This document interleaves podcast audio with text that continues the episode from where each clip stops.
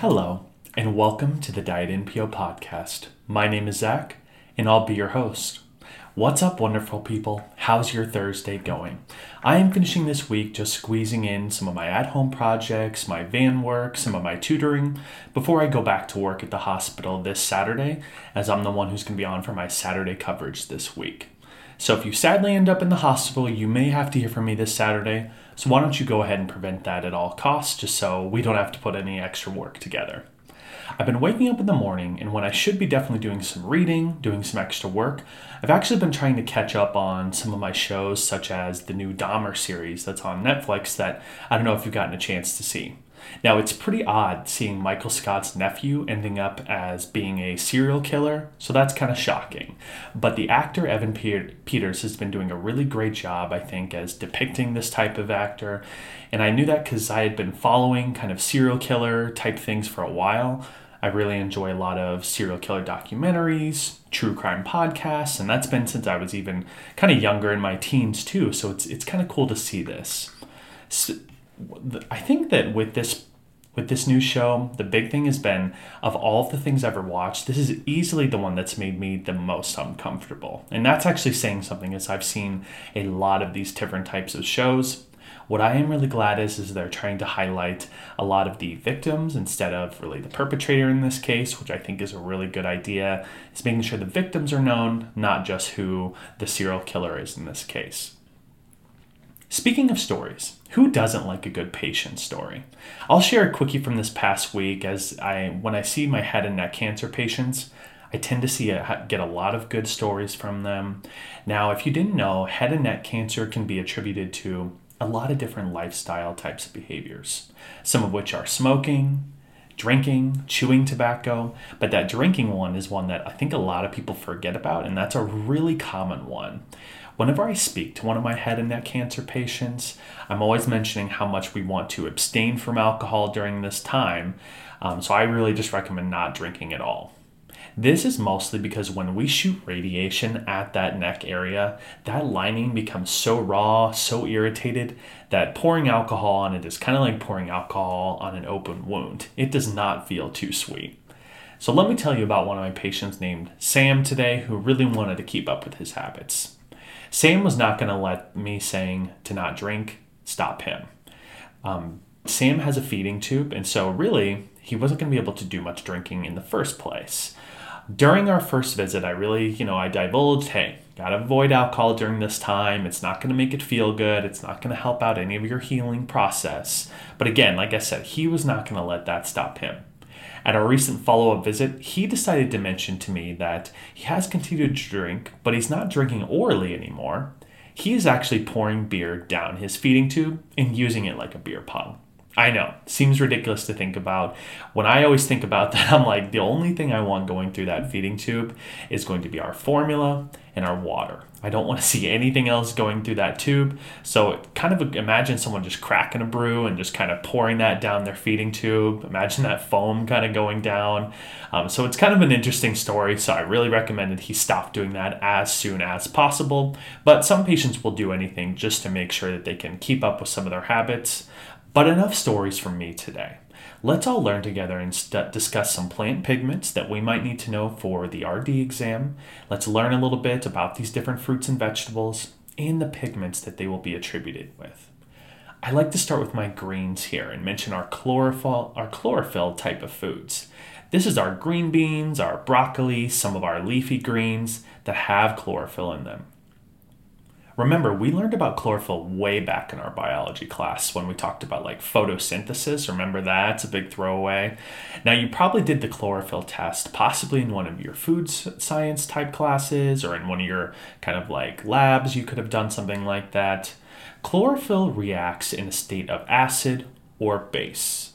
So, chlorophyll contains magnesium, and that is the component that is usually changing in a state of an acid or a base picture going all the way back to junior high or high school, whatever grade you were in, and picture when the lunch staff would put out those big pans of green beans, usually probably canned a lot of the time, is what I always saw. Now, how did those green beans usually look at the end of the lunch period? Did they look very attractive? Did they look very appetizing? Well, no. A lot of times those green beans turn this kind of odd olive brown, gross color, and that is what's known as pheophytin. Pheophytin, that magnesium component of the chlorophyll, when the chlorophyll comes in contact with excessive heat or in terms of acid such as vinegar or lemon juice, that chlorophyll and that magnesium will change into what's known as pheophytin. This happens because of that excessive heat.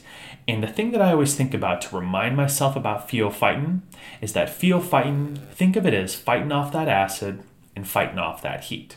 So when that question will ask you about pheophytin, you just need to think about acid or heat in that olive brown kind of unattractive color there.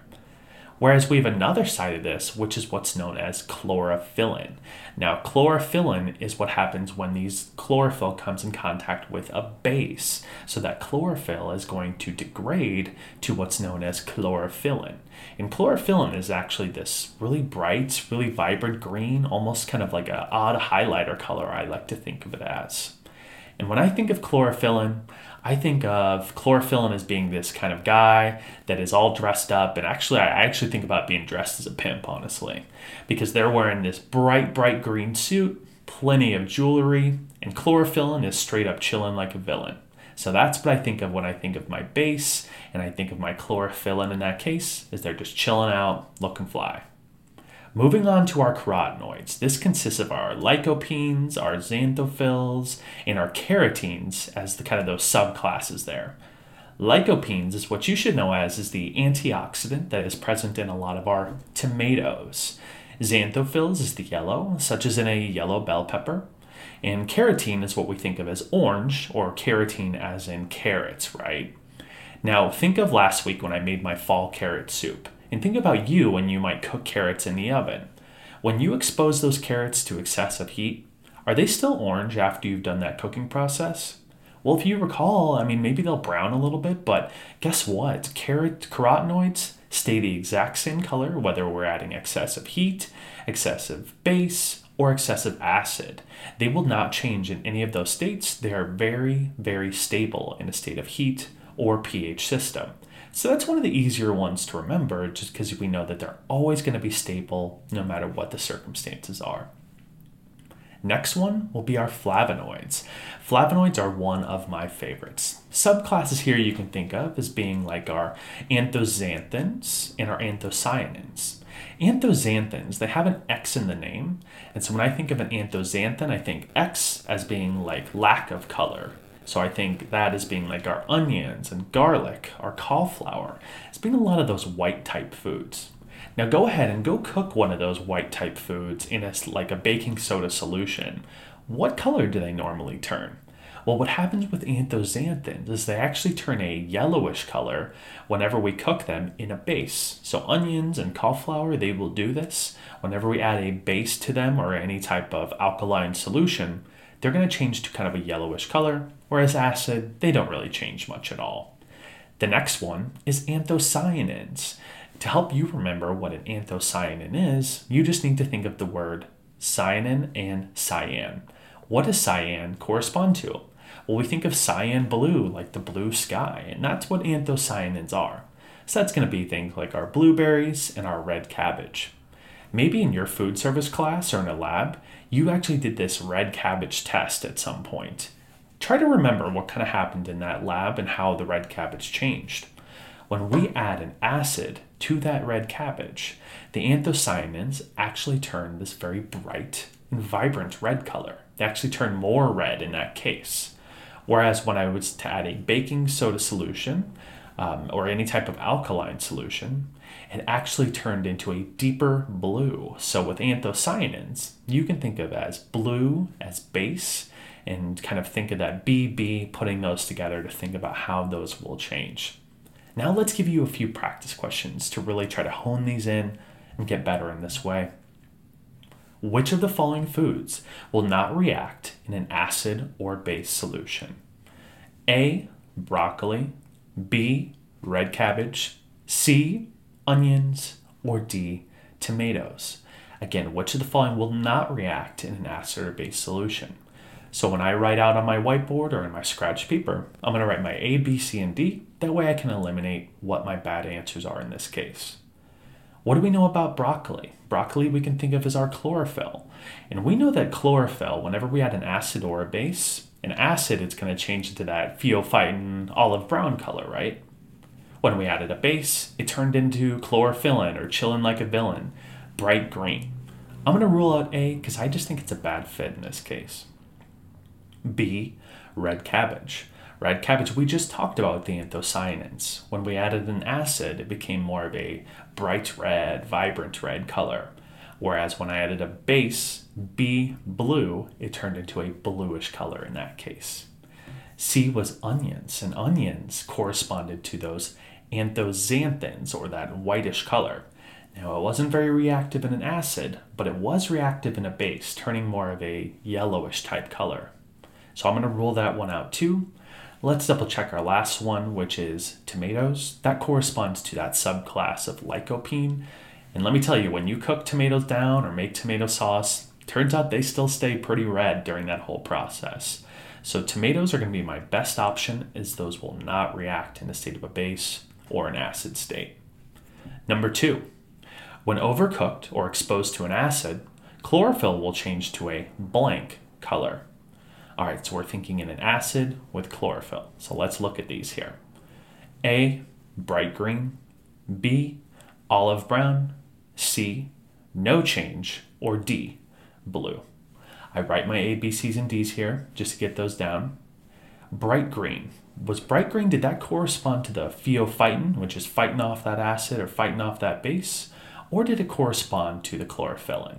Well, if you remember, I said chlorophyllin's like someone who's dressing like a pimp, right? So they're dressed all in these bright, bright, bright green suits. So I'm going to go ahead and rule that one out because I know that bright green corresponds to chlorophyllin, and that's actually in the state of a base. B is olive brown. Olive brown I knew was pheophytin, and pheophytin is fighting off that acid and fighting off that heat. So I'm going to hold on to that. I think that's a good fit. C, no change. Well, we know that there is some change with chlorophyll, so I'm definitely going to rule that one out. And lastly, with D, blue. Is chlorophyll ever going to change to blue? Not that I know of and not that I've ever seen. So I'm going to rule that out too. Leaving my best answers was going to be my bright green or my olive brown. And then I know that acid would correspond to the olive brown in this case. Number three, white plant pigments found in onions and garlic will correspond to the plant pigment blank. We have A, anthocyanins, B, xanthophylls, C, anthoxanthins, or D, flavonoids. So what's going on with these ones here? I write my A, B, C's, and D's so I can eliminate what's going to be best or not. And I'm looking for the white plant pigments of onions and garlic in this case. Anthocyanins. Well, I think of cyan and cyan blue. So that's definitely not going to be my white foods. I'm going to rule that out. They are in the same class here, but I'm going to go ahead and get rid of them here. B, xanthophylls. Okay, the X kind of throws me off because remember I talked about the X does correspond to like the lack of white or lack of color in that case. But turns out that xanthophylls, remember, that's going to be the yellows in that case. So yellows is what I'm going to get rid of there. C, anthoxanthins. I do think that that's a good fit, as I do think that corresponds to white. Or D, flavonoids. Now, what you have to decide between these two answers is that flavonoids, anthoxanthins, for example, is those white type foods, and that is a type of flavonoid. But in this question, I'm asking specific to just the whites here, not flavonoids in general, like the blue or the anthocyanins. So I'm going to go ahead and rule out flavonoids here which is going to make anthocyanins my absolutely best fit in this case that'll correspond to my white cauliflower, onions, garlic type foods. Today on the What's Eating You segment, I want to discuss a food sample that I handed out this week at the Cancer Center. I actually had a pretty down week for once in my life, so I felt like, hey, I've got plenty of time to try some samples. Went out to Walmart, decided to pick up some groceries and things to kind of run through and do some food samples with. So this week I thought I'd stick to that kind of fall type of setting. And I decided that I would go ahead and make some pumpkin pie smoothies, or a pumpkin pie shake, as I kind of called it too. When I make these types of shakes, I need to make sure that they are one, high calorie, and two, high protein. It's the most important thing for my patients because we have to really focus on weight maintenance with them. So if I'm going to make a smoothie or a shake, I'm going to make sure it's high calorie and high protein in some way. With this high high calorie, high protein pumpkin pie smoothie, I was able to get it up to 430 calories per serving and 35 grams of protein as well, which is pretty decent as far as when it comes to the shakes here. I started with, of course, my base as I always do with my shakes. I went with one cup of cow's milk, but you could easily use anything like a soy milk or another plant based milk. But I wanted to choose the one that would be highest in nutrients, highest in protein. Cow's milk would certainly be the best fit there compared to the others. Soy milk would be my other preference there, um, compared to like almond milk, cashew milk, because those are usually a little bit lower in calories and lack a lot of the protein we need. Then I went and added a nice medium sized banana. The banana is the best part of this because it's really going to be what provides that sweetness factor of like a pumpkin pie taste. I know that sounds strange, but we need to get some sweetness added to this, and it helps out with the thick texture of it. Then I bought a $2 can of canned pumpkin that we would normally use for pumpkin pie and I had about a half cup of that, although I could have gone up to about three quarter cup if I wanted to really make it that orange and pumpkin type thing. But it helped out to provide some nice flavor, some nice texture, as well as it provided a great source of vitamin A and our carotenoids, right? My protein source came from one serving of vanilla whey protein powder that I had. This was 25 grams of protein per scoop, and I finally topped it off with two teaspoons of pumpkin pie spice to really add that extra flavor. And it was pretty good, let me tell you. People really did appreciate it, loved that it was on with the fall flavors. I think a lot of people did, you know, not a lot of people, but a couple people were asking, hey, how can we get some more flavor into it? I always find that if I'm trying to avoid putting a lot of added sugars in there, I'm going to have to hold off in some way. And so I think some people's taste buds are just a lot more acclimated to a lot sweeter stuff or diet sodas, intense sweetness. And so some people will think, hey, you know, I want it sweeter all the time. I know, like, whenever I make cookies or something for my grandma, she's always like, oh, it needs more sweetness. But truly, it's like, no, I don't think it's that. I think it's just because you're much more acclimated to sweet, sweet things so if you try to tailor those back a little bit, things like this that I make will taste a normal amount of sweetness. So that was a well appreciated shake, and I had a great time doing it. But that ties it up for the Diet NPO podcast today. I hope you learned a lot about your pumpkin carotenoids, your plant pigments.